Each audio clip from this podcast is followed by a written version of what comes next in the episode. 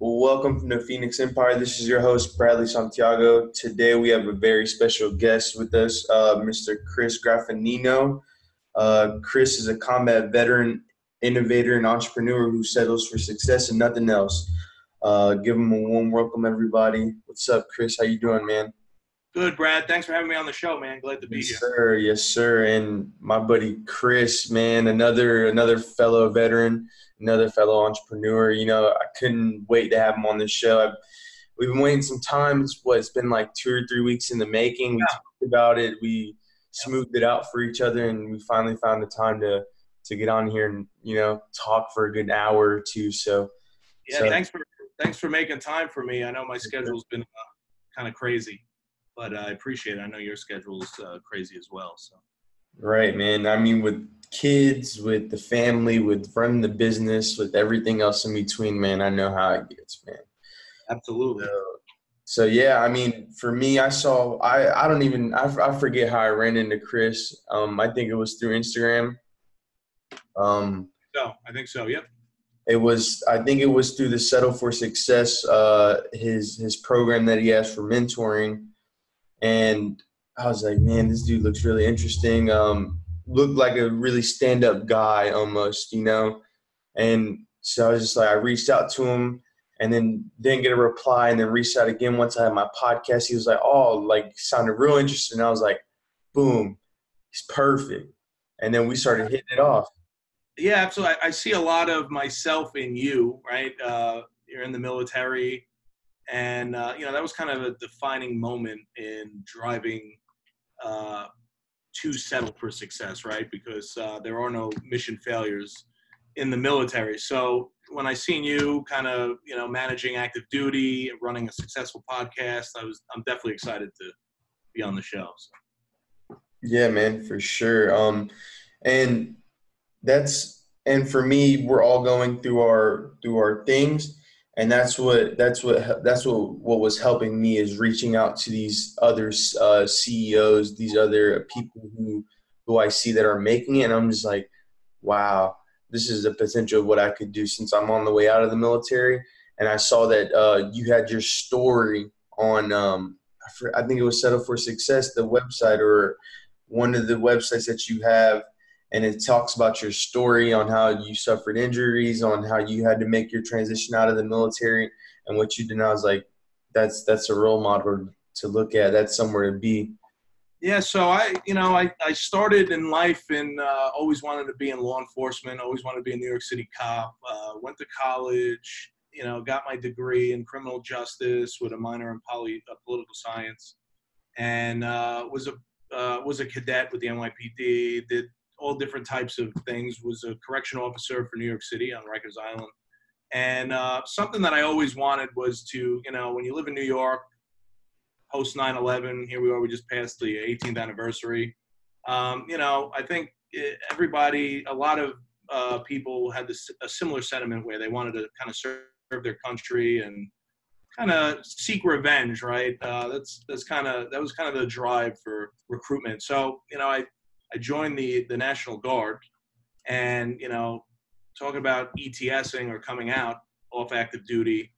Uh, I think it's a little bit different, right, from uh, coming back from a combat tour, uh, especially when you're injured. There's really no transition. You know, you're active duty one day, and then all of a sudden your orders end, and now you're back in the civilian world after, you know, spending 15, 18 months on orders. You know, a year of that in combat, in theater with all the now you, you know if you sustained injuries um, you kind of have to find yourself when you come home. And you know it came to a point where uh, when i got home there was nothing waiting for me. You know i had a my, my wife who was my girlfriend at the time we were together a few years but i suffered a traumatic brain injury i was having seizures um, i had you know speech therapy and occupational therapy i had to go for um, a couple of other neurological issues from the TBI. So, in, a, in an instant, my goal of remaining in law enforcement for 20 years, my entire career, was over. Uh, and I had to start over. However, you know, starting over as a, as a civilian when you get out of the military, you know, you're not, you're starting over, but you're bringing all the experience, the training, the ethos that are instilled in you uh, to drive you uh, into uh, into you know your next life, basically your your next your civilian life, if you will. So, you know, uh, being 26 years old, I knew I couldn't be retired. You know, 80% uh, disabled out of the army, and you know, not being able to go into law enforcement, I was called for FDNY to be a firefighter. I turned that down but I did uh, take a job in the in the corporate sector on Wall Street in downtown Manhattan, uh, working for the insurance industry. And I took a you know entry level corporate security role, actually as a watch officer. And the the job was to you know monitor CCTVs, work uh, shift posts, and um, report any open doors and things like that. But uh, you know, when I started, we we started developing this role because of the talent that uh, that the company was hiring into this kind of uh, command center that was developing, and I started spitting ideas of from becoming watch officers to intelligence analysts based on the work that we were doing. And we started getting involved in uh, employee travel and conducting risk assessments on the locations that they were going to see and really, you know, my career in law enforcement and the military kind of all uh, boiled together into this uh, hybrid kind of role. And uh, it took off from there. Again, you know, having the drive to, you know, go into this Fortune 500 company and feel like it's my own, right? Really take ownership of it, come up with these ideas. And I had a supportive uh, you know hierarchy of managers that you know were very uh, interested in my ideas and helped develop uh, something that was security guards in a you know in an, in an office watching closed circuit cameras and door you know doing access uh, badges for employees to this global security operations center with you know member former members of the military different uh, government agencies all with specialty in analytics and language and travel and geopolitical and socioeconomic issues.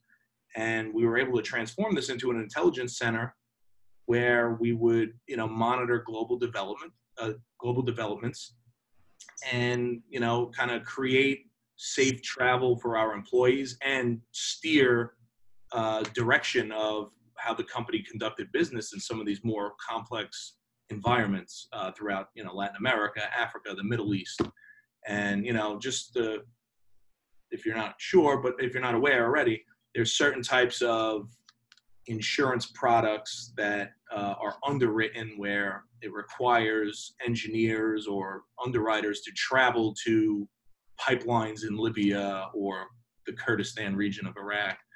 Um, you know, go to Vietnam, go to Latin America to basically inspect job sites and underwrite policies. So our role was to protect them, and we developed this international network in, inward facing at our employees traveling.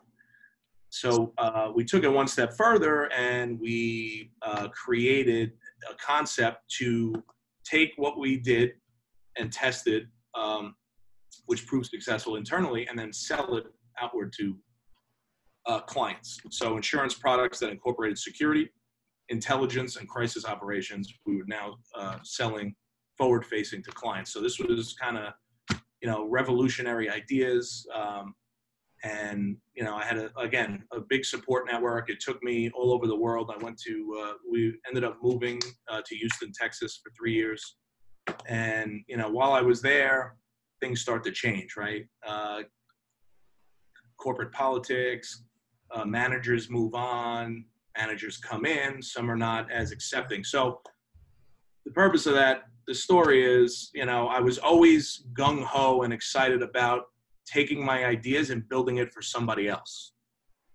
That's not an entrepreneur. Maybe my mindset was that of an entrepreneur, but I'm do I'm building somebody else's dream, and it's not even their dream, right? It's their yeah. it's their and it's one of the largest. Uh, it was one of the largest insurers in the world, and multi-billion-dollar company, been around for 100 years. and you know I'm just adding to their uh, you know kind of to their uh, book of business and uh, their ideas, you know uh, their their selling points. So there was a, a moment kind of uh, when I you know had a, com- a comment from a from a manager and I realized that I had no creative control. I lost creative control. You know, it was kind of a, a false belief that I had it up to a certain point. And then new people came in, and my creativity was constantly shuttered. Um, ideas that I, you know, I was told wouldn't work uh, in the industry, within the industry, outside of the industry, and um, finally, in 2016, I co-founded uh, Guardian Arc International, which is a global risk solutions company.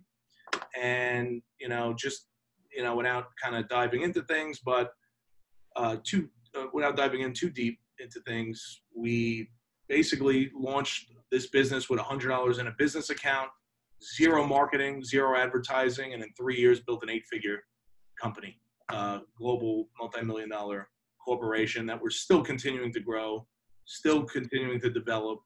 We're spending a lot of money on human uh, human talent now, human uh, resources, as as well as technology. So, you know, I, I think, and and that's kind of the the most free and happy I've been in my entire life. To wake up, you know, kind of almost when you want to, right? You're always uh, at your the, your client's beck and call, but I work for myself any idea that I put into play, I talk it out with some uh, experts, my uh, my fellow co-founder, and, um, and and we make it happen if it if it works. So, you know, my creative control is back, and that's kind of the need of an entrepreneur, right? That's the settle for success uh, attitude. Uh, when you're told that you can't do something, that it'll never work, that if it was that easy, anybody could do it speech, right? Um, because when, when you do talk about things, when I speak about things, they sound so simple. And that's basically, you know, kind of how my brain and thought process works. To me, it's simple because I understand it. So there's no need to get into the semantics of how it's going to work. It's just a simple plan, right? Exactly what I just I just summed up almost 10 years of what how I went from an entry level watch officer to co-founder and chief operating officer of a global uh, risk solutions company in, in 10 years. And um, I think, you know, I always say it took me 10 years to become an overnight success. And um, it's the truth. You know, I, we started, the biggest challenge is taking the risk. Uh, at the point where I had enough uh, of being under somebody else's control, um, I left my uh, employer uh, with a wife and a kid, you know, um, with about six to seven months uh, of savings to live off of, and continue, you know, spent 20 plus hours a day working on my working on my my brand, working on my company, working on my ideas, and um, you know, I think we were in, and there was a lot of downs, right? In that almost, uh, it was actually almost like eight months and um, it, it, came to the last month, and I was me and my wife were talking, and you know, we, we she was a big supporter of what I did, right? So support is key throughout this entire process. A good support network, which is also why I created Settle for Success, which I'll get into, but having a support network is critical. And uh, my wife was a great and is a great support network uh, or support uh, beam for me. And we got into it because things didn't look like they were progressing. Things were doing the opposite, actually. And I was in the seventh month of, you know, being unemployed or self employed, if you will. And I basically had like less than a month left to live off of.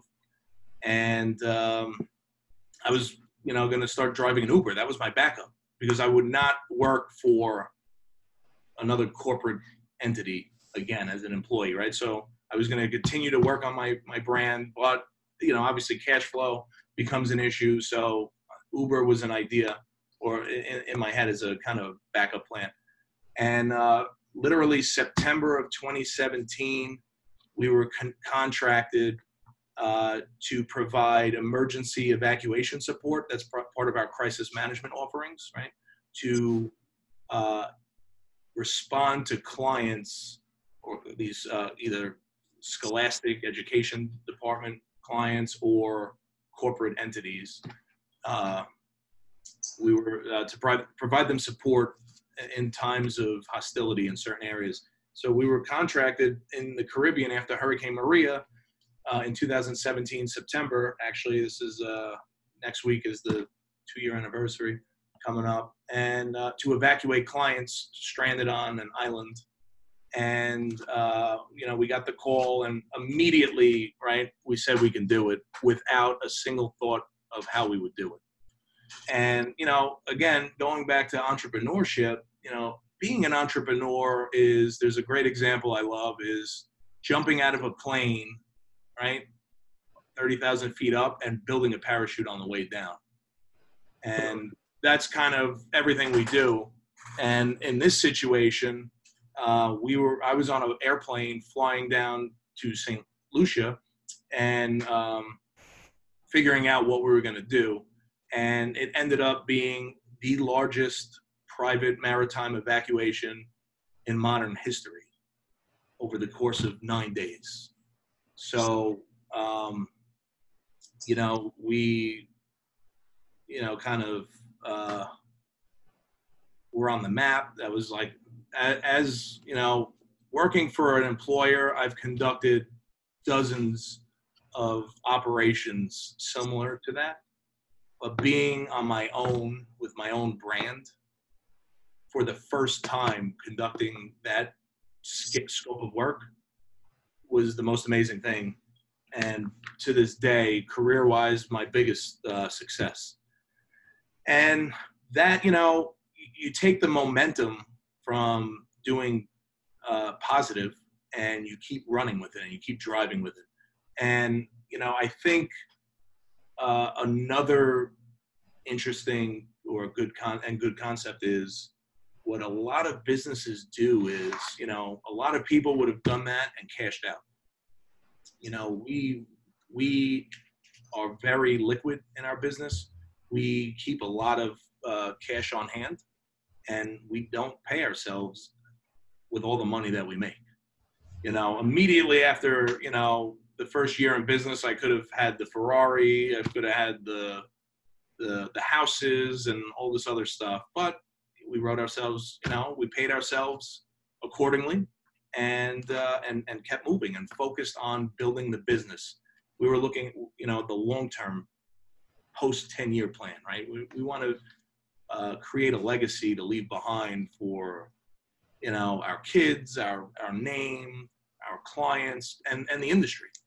So that's kind of what the focus is. You know, the focus for us, for me, has not been uh, money, right? It hasn't been making a lot of money. It's been the ride, right? The process, the figuring things out, the, the helping clients or helping individuals that don't have solutions and that and your job is to figure it out because it seems impossible to them and I, you know, I think uh, everything seems impossible, but you know uh, what they say: everything's impossible until somebody does it.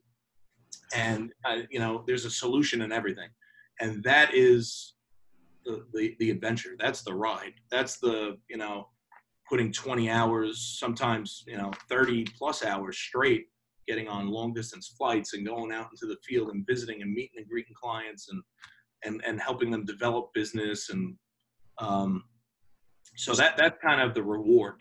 Uh, that's the most enjoyment uh, for me is the figuring stuff out.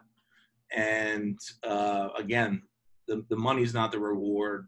You know, there's a lot of cons in it, right? You know, it's hard to work 12, 14 hour days around the clock, you know, sometimes and have two kids now, your wife, family time. So, you know, I created this um, business that gives me more freedom. I'm not tied to an office. My office is my my mobile phone or my iPad. So anywhere that I have a, a, a cell signal or Wi-Fi, I can work. and um, you know it's challenging to do that. But you know, at the end of the day, I want to spend as much time with my family as possible. Right? I was in combat. I, you know, was in operations in the private sector that almost killed me.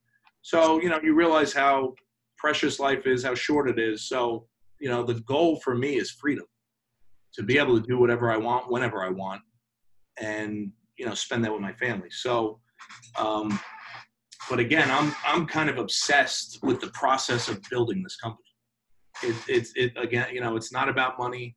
It's not about you know what if you if my target is a hundred million or a billion dollars. It's it's just you know I'm going to keep going until until I can't go anymore, and then wherever I am, that's that's where the, that's where we are. And I and you know I want to build it to leave behind uh, for the next generation. So that, that's kind of, you know, where I am uh, thought wise. And, um, you know, while doing all of this, again, the struggles. I think, you know, I was successful in large because I had, uh, I have ADHD, right? And uh, so they say. So they yeah, say. Yeah. So they say, right? I think ADHD is really good multitasking. Yeah. And, uh, and I, I, I have uh, kind of an oppositional defiance uh, in me where if I'm told I can't do something, I use that and I say, watch me. And, I'll, you know, I'm not the only one, right? But it's how you use it. If you can harness it and learn, you know, a lot, some people look at it as a disability or a disadvantage. If you can take it and use it, it, it can work as an advantage for you and and it, it has for me. But you know, I think the most important thing throughout this process is support. You know, uh, people, um, you know, are not supportive in the sense of new ideas, right? People don't like change.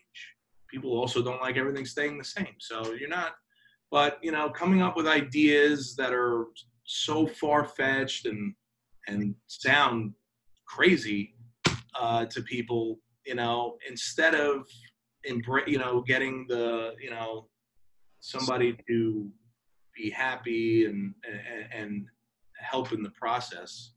It was quite the opposite. So, uh, Settle for Success, I created, I'm in the process of still creating for uh, young entrepreneurs that are like minded to yourself and myself that need a support network that need a mentor, right? That um, that need motivation and that need a platform to connect with other individuals to collaborate. And uh, Settle for Success is a pro bono uh, service. There's no, it's free. It's a nonprofit, and I'm hoping to, you know, kind of take individuals that, you know, have these ideas and uh, have these uh, aspirations, but nobody to share them with.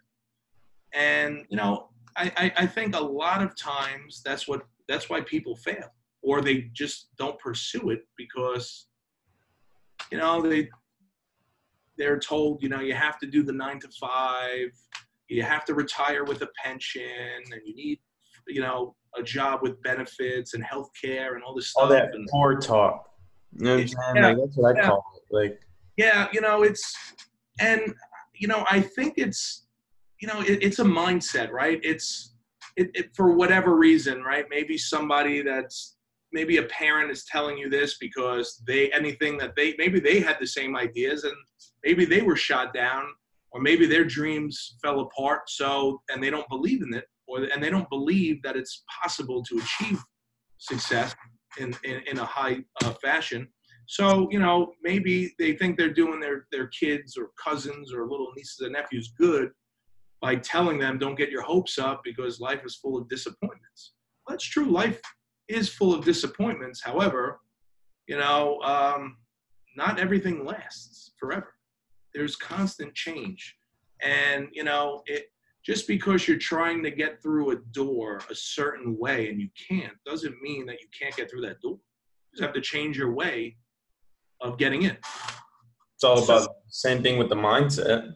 Absolutely, it's all, it's all mindset, right? Um, I think uh, Dave Chappelle on his latest uh, uh, comedy stand-up on Netflix said, uh, "Poor is a is a mindset, right? You're broke. You're not poor. You know, uh, you're and broke is a temporary situation. You know, uh, you know, considering yourself poor, or you know, that's that's a hard uh, reality to break out. You know, your mind, uh, as everybody knows, controls a lot of things, right? And once you convince yourself of something, it's hard to change. So if you can structure it and, and direct it in the right type of uh, mindset, right? Um, you know, you'll. There was no failing for me. You know, when once I got my mindset on this business and creating a business and breaking into the into an industry, and there, there, that was it. You know, I never thought about failure. I never thought that it wouldn't work, even when other people told me it wouldn't work. You know, it's like telling somebody, you know, the sky is purple, and them and them, you know, saying no, it's not. And but you're seeing the sky, you know, as the color that you see it. So that's kind of uh, where I am, and that's what I hope the Settle for Success brand does. And honestly, that's what I hope uh, this podcast does. I hope this podcast motivates people um, that, you know, if, if, I can do it, anybody can do it, you know. Um, yeah. Because I'm saying, look at you, looking at you and yeah, like it's not like what's what's different between you and I, you know. There's, there's nothing different, you know. It's it's all internal in your mind, right? It's all what you're thinking and or how you think or how you view yourself or how you view your capabilities. Mm-hmm. You know, and um, you know, starting with the veteran community, I you know, coming back from a deployment, I've known people that have taken their own lives. I've known people that have completely, you know, become dependent on drugs. I've known people that, you know, their marriages fell apart and they lost everything. And I know people that are successful you know, white collar, uh, you know, business professionals, and also uh, some are in, you know, civil service and law enforcement and firefighting or medical services. So, you know, it, it varies, right? But we all served in the same theater. Uh, we all we all saw and had similar experiences. It's how your mind deals with it controls the outcome of you know where your life will will lead, mm-hmm. and you can change it at any time.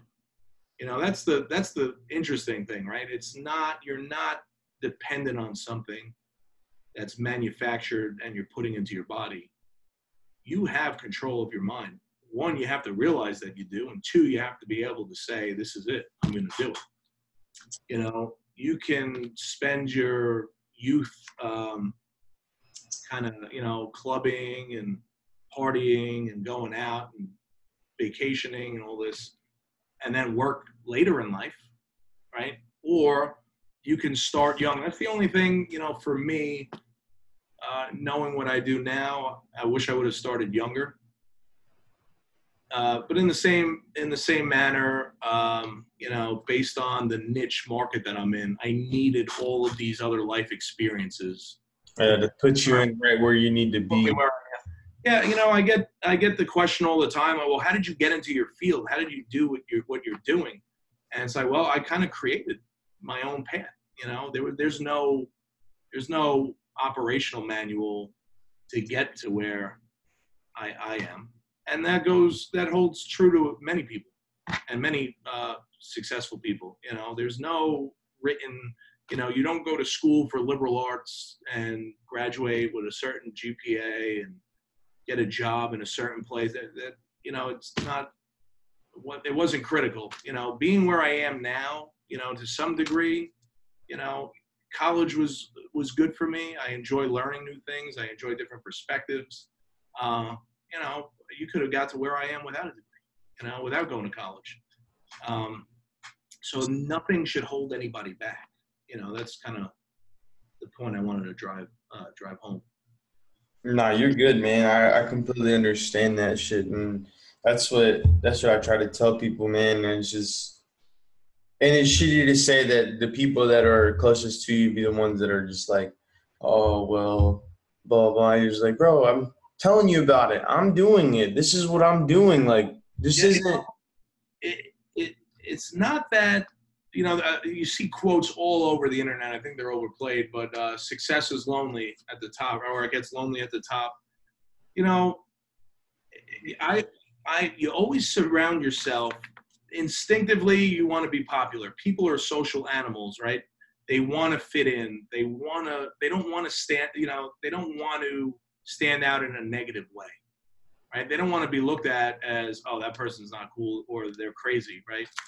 Um, so, you know, you sound you surround yourselves with people that are like-minded, and and usually people don't uh, stray too far out of their comfort zone. So, if I'm kind of an average person, I'm not going to instinctively want to hang out with you know these like star-studded CEOs, you know, successful uh, people, right? Because I, I I'd be lost in the room. Nobody would notice me, you know, uh, and, and instinctively you don't want to do that. I, I disagree.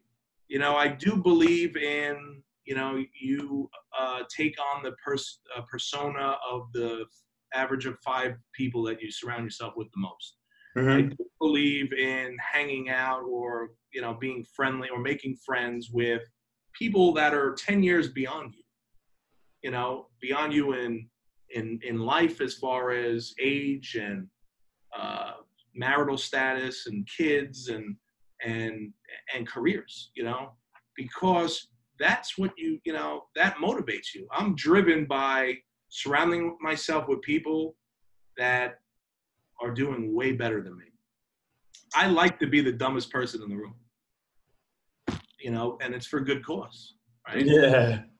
because if I'm the smartest person in the room, then I'm either hanging out with the wrong people, or if they work for me, I'm paying the wrong people. And you know, a lot of people, again, it's a you know, ego is an issue, um, and, and you know, um, and, and uh, security, right? Job security. If it's in the if it's in a work environment where you know I don't want to hire anybody that's going to outshine me in the performance of my in my role you know, because they might take my job. You know, I think that's a bad. Uh, that's a bad. It sets a bad precedent. It's political, man. It, uh, again, it's all it's all political. If you're confident in your ability, and um, you know you're not threatened by other people, that you know that's the way to go. It and I learned so much from uh, people that I that I work with, that I you know work for, that I uh, that I go out for drinks or cigars or the social setting with. I learn a lot. Now you know that doesn't happen as often as if you know I was in high school and just hanging out with kids that you know wanted to play basketball or whatever all day and just not really like when you're not really thinking about you know kind of your future and you just fall into that that class of friends right in, in a school setting you know? So um, it wasn't like that for me. It wasn't until i bro- broke the barrier of holy shit this guy's ideas are actually working and the market is responding favorably to it. Who is this guy? And you know or you know people start reaching back out after disassociating with me uh, because they thought i was not, never going to make it. So you know and, and obviously family is always there. You know family whether they support you or not family is family right? You're always going to hang out with family. You're always going to you know see them at events and parties and you know we see ours you know outside of this house you know outside of my immediate family we see them two three times a week. So family is very important but you have to learn how to juggle it because you know it, it I, I come from you know kind of middle class background uh, i'm one of five uh, siblings. So um, you know it's not i didn't get any everything i wanted when i wanted it right? I wasn't like an only child from a you know affluent uh, family so you know you gotta like you know i'm i have two brothers and two sisters so you have to you know fight for things fight to be heard you know you're loud at the table all different types of ways to stand out. And you know, but you know, dinner conversations are to be awkward, right?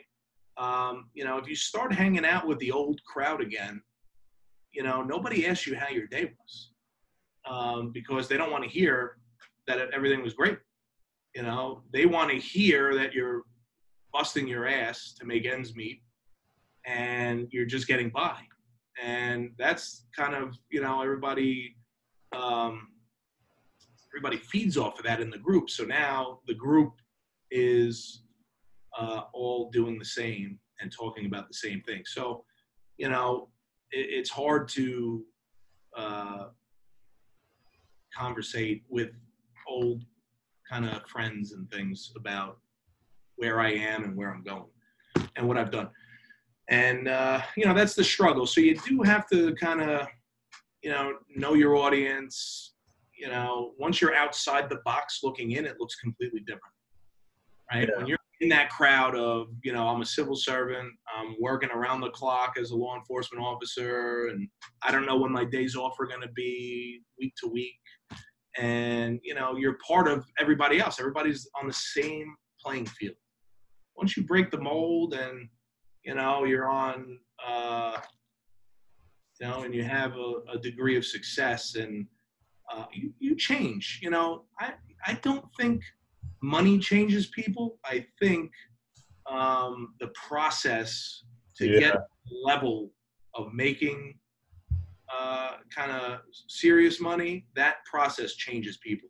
It change the mindset is different, right? I don't, I'm not sympathetic uh, to certain people anymore that are lazy, right, or um, that kind of create their own failure due to lack of doing anything.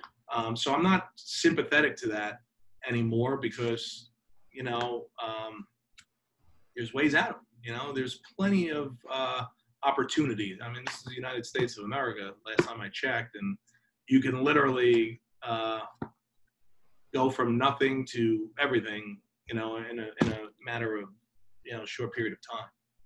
So.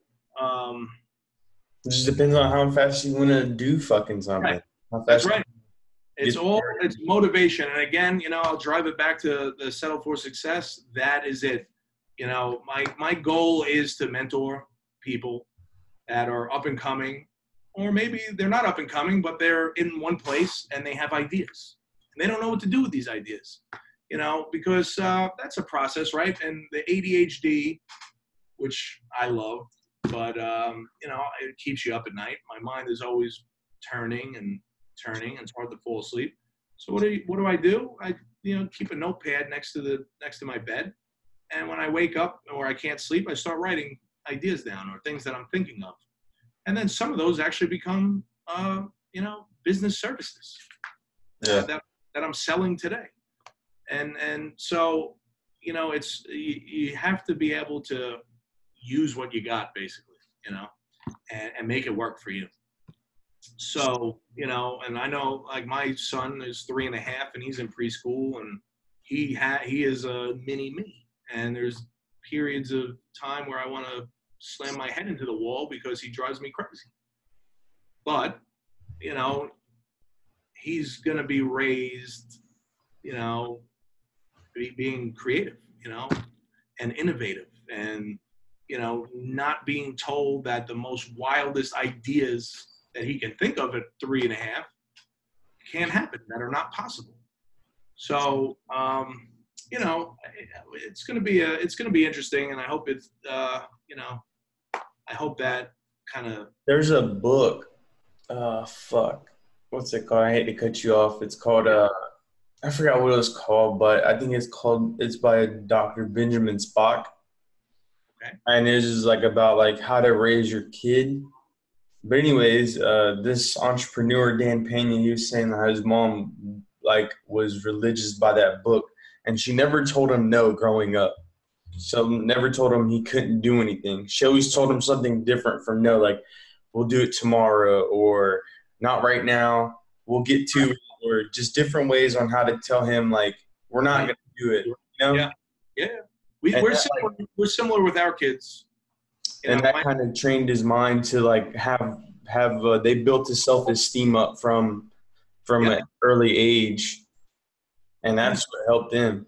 I think uh, I think my son was one, and he had just kind of discovered how to open up a, a bottle while he was in his crib, and he used to empty it onto the wood railings, and he used to hand paint with his milk all over the, the backboard to the crib, the sides of the crib, and you know, interesting. My first reaction the first time it happened was going to be to tell him that that was wrong and not to do it. And my wife, uh, Danielle, stopped me and said, What if he's going to be a painter one day? You know, what if he would be the next Picasso or Van Gogh? right, And at exactly. years old, you stopped him from, you know, hand painting because it was milk and it's not normal. And, you know, that kind of changed my mindset to as long as it's not a safety issue, um, we kind of just let him let his imagination run wild and let him enjoy being a, a toddler. So, uh, you know, I think uh, we'll see. How, we'll see how that goes. But you know, uh, I, I hope I, you know, I could be a mentor to him as he grows. But you know, I'd like to again be a mentor to as many people that want to seek it. You know, I'm trying to be more relatable and more in touch. Right? There's like the Tai Lopez's and the Grant Cardones and the, like Tony Robbins, and while they're all very successful and people idolize them, and I think uh, there's good information to take away from that. People idolize them and obsess with them, but you know, would They don't take action though. right, they don't take action, but would Grant or Tai even give them the time of day? Maybe, you know, but likely not. Right? Like if you sent Grant or Tai a, a direct message or an email, or you know, we wouldn't necessarily get a reply back No, you.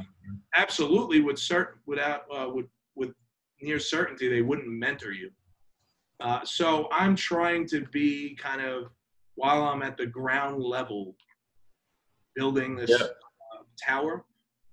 I want to be the person that's reachable, that's available to mentor, to be able to somebody to be able to get you know ping ideas off of and and guide you in kind of a business process for converting something that you woke up in the middle of, of the night and thought of to uh, something that could be revenue generating. Yeah, And, you know- because you're because you're gonna you're gonna your propensity is gonna go up. Like you know you're already going up. So and then with with you it's like okay like and then I kind of had the same idea like okay I want to help as many people as I can right now. So when I start keep going like higher and higher, like I can take those people with me. But in the moment like that you diss me or that like you just like okay whatever, then it's like because I had I had a lot of those ideas with people that I know, and they were just like throwing shade, and I was just like, oh, I thought that you were cool. And I was just like, you know what? I just have to be mentored. You know, I don't have to worry about like getting people my circle. I just have to worry about making it somewhere and creating something for myself. That way, people can see. You know, because seeing is believing. You know, it's not. Absolutely, and, and you know, I I I wish I don't really wish, but I I, I kind of hope that once I became successful and and all my ideas materialized, I hope that more people that kind of you know I'm, I'm close with or what we're close with came to me for mentorship.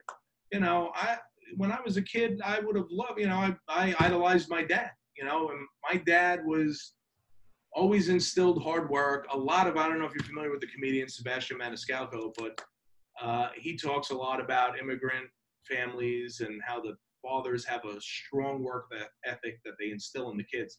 And a lot of those jokes resonate with me because I was 13 years old, my brother was 10 years old, and my father came into the basement while we were watching TV and said, uh, "You're starting a landscaping business today. Get up and get ready." And we're like, uh, "I'm 13." And Yeah. and we started with cutting our lawn, and then and the neighbors, and then the neighbors, and then the neighbors. And by the time I was 17, I had over 350 customers in my book of business. I mean, I was making fifty thousand dollars a year at 17 years old, and um, cutting, you know, doing landscaping. And and me and my and my we didn't have our.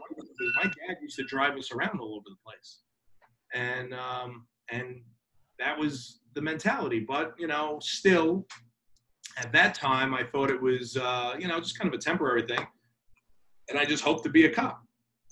And uh, I did it until I went into the academy, and kind of we, we gave it up. We, we sold the book of business to another uh, to another landscaping company.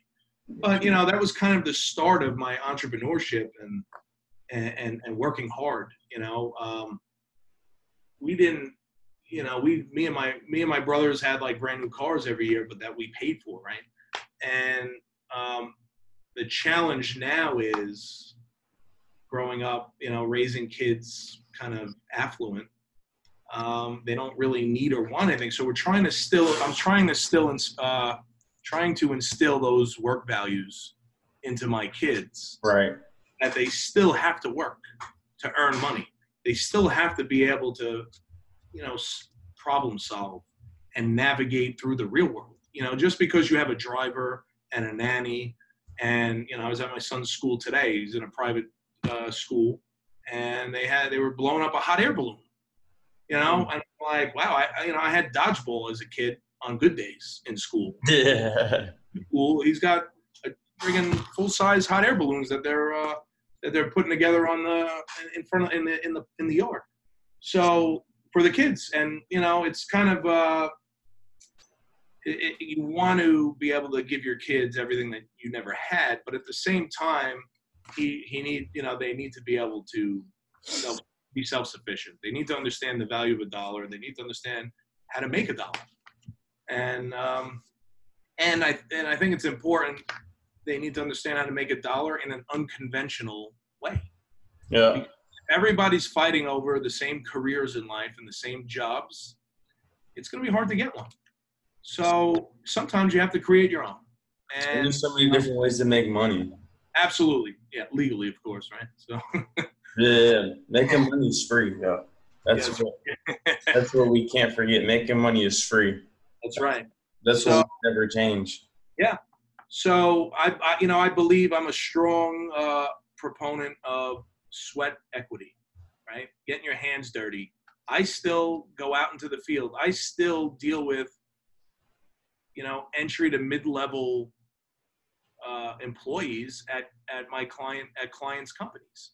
I still go out and and and and get my hands dirty on a on a project. You know, I that's just who I am, and it, it shows. That, you know, there's a lot of value in that, and it keeps me sharp on my feet. And it, as a you know, kind of a manager of, of personnel now, um, it keeps you know I understand what the needs are to keep everybody um, successful within the within the enterprise. So. Um, you know, I, I feel some people get to a certain level and they're like, uh, you know, I'm just going to kick my feet up and, you know, and just hire people to, to run it for me so I could just spend money. And I, you know, I don't think that's the case, right? I think, I think the, the play is to keep yourself involved because you were successful and you did something that only you could do, right? And, and the reward was success. And if you can just hire Johnny Smith to do it for you, then literally anybody could do it. You know?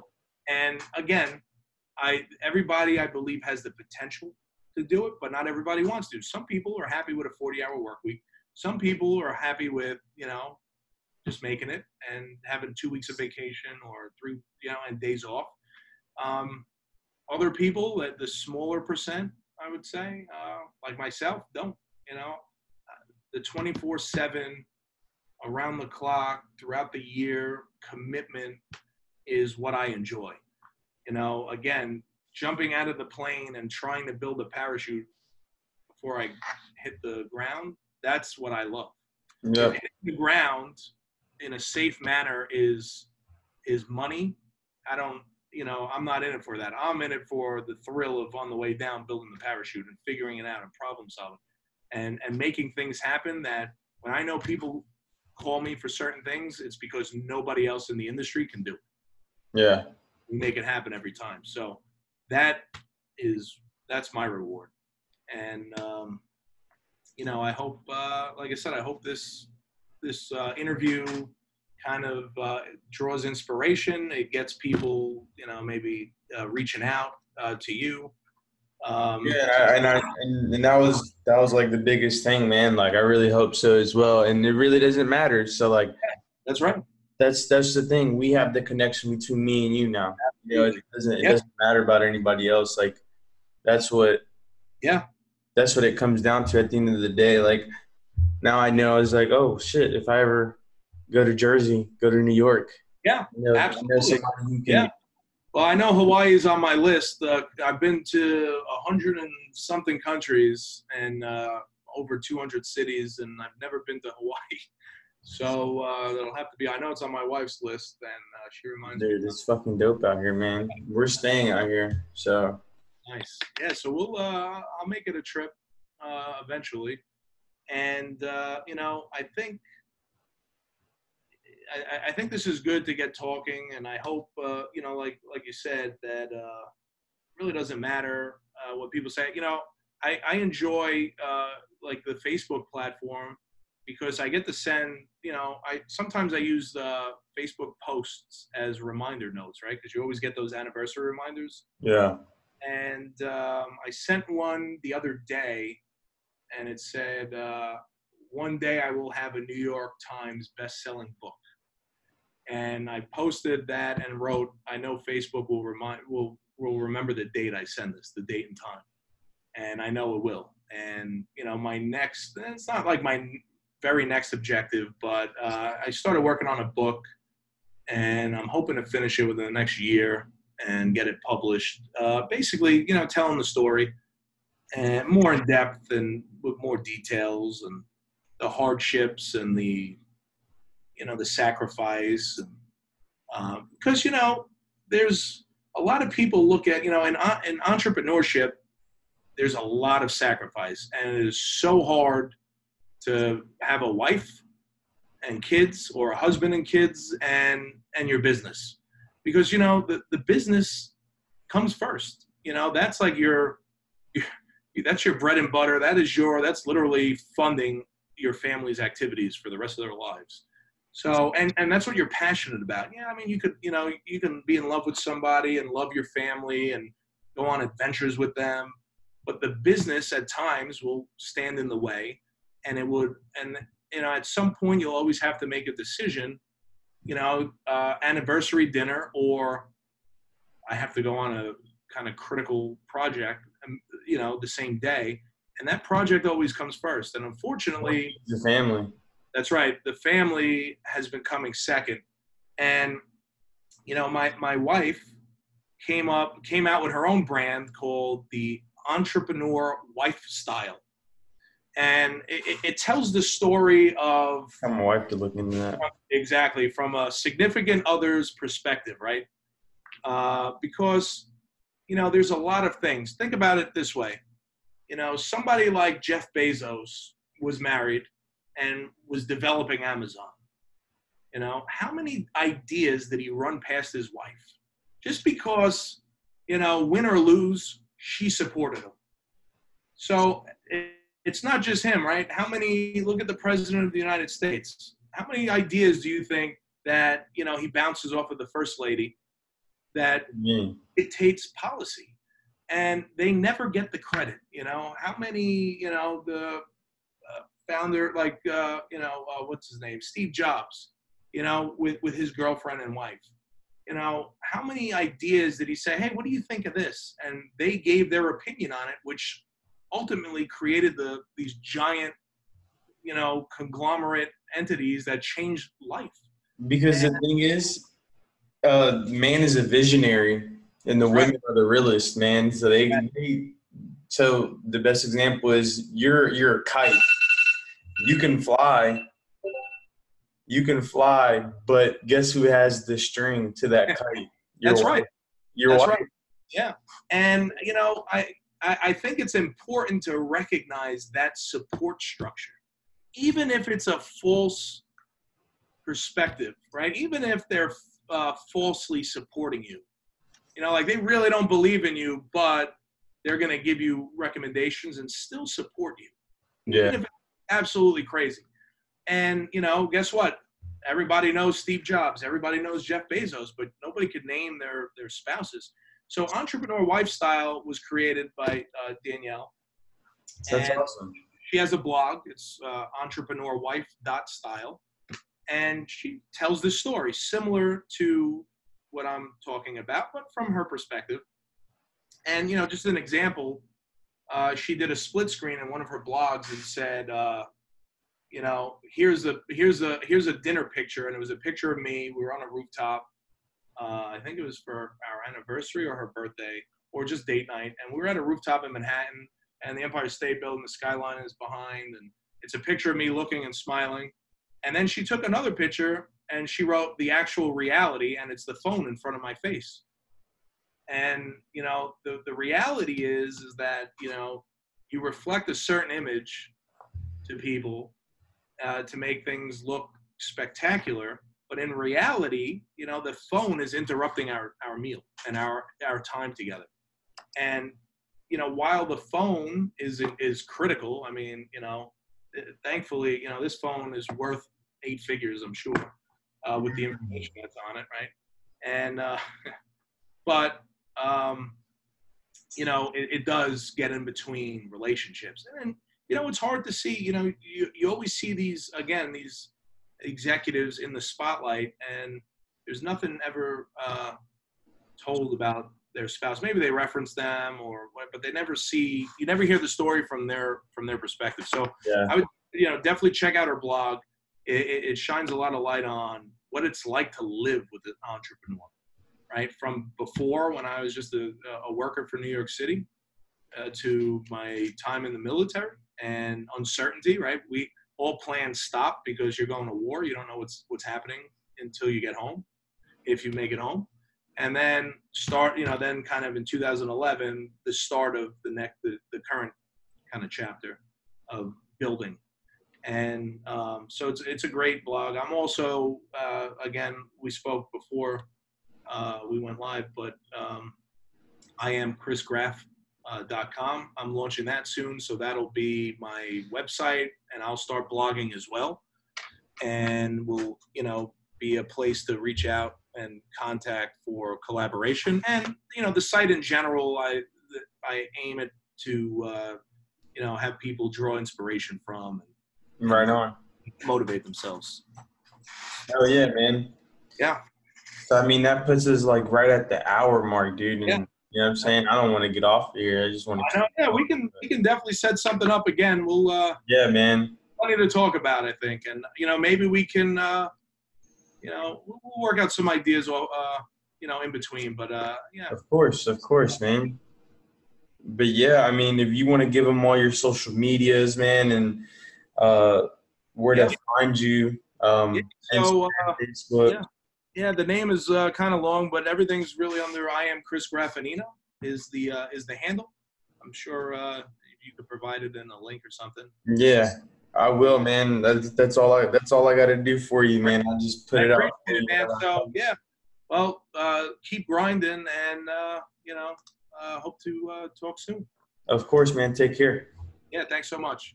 Yep.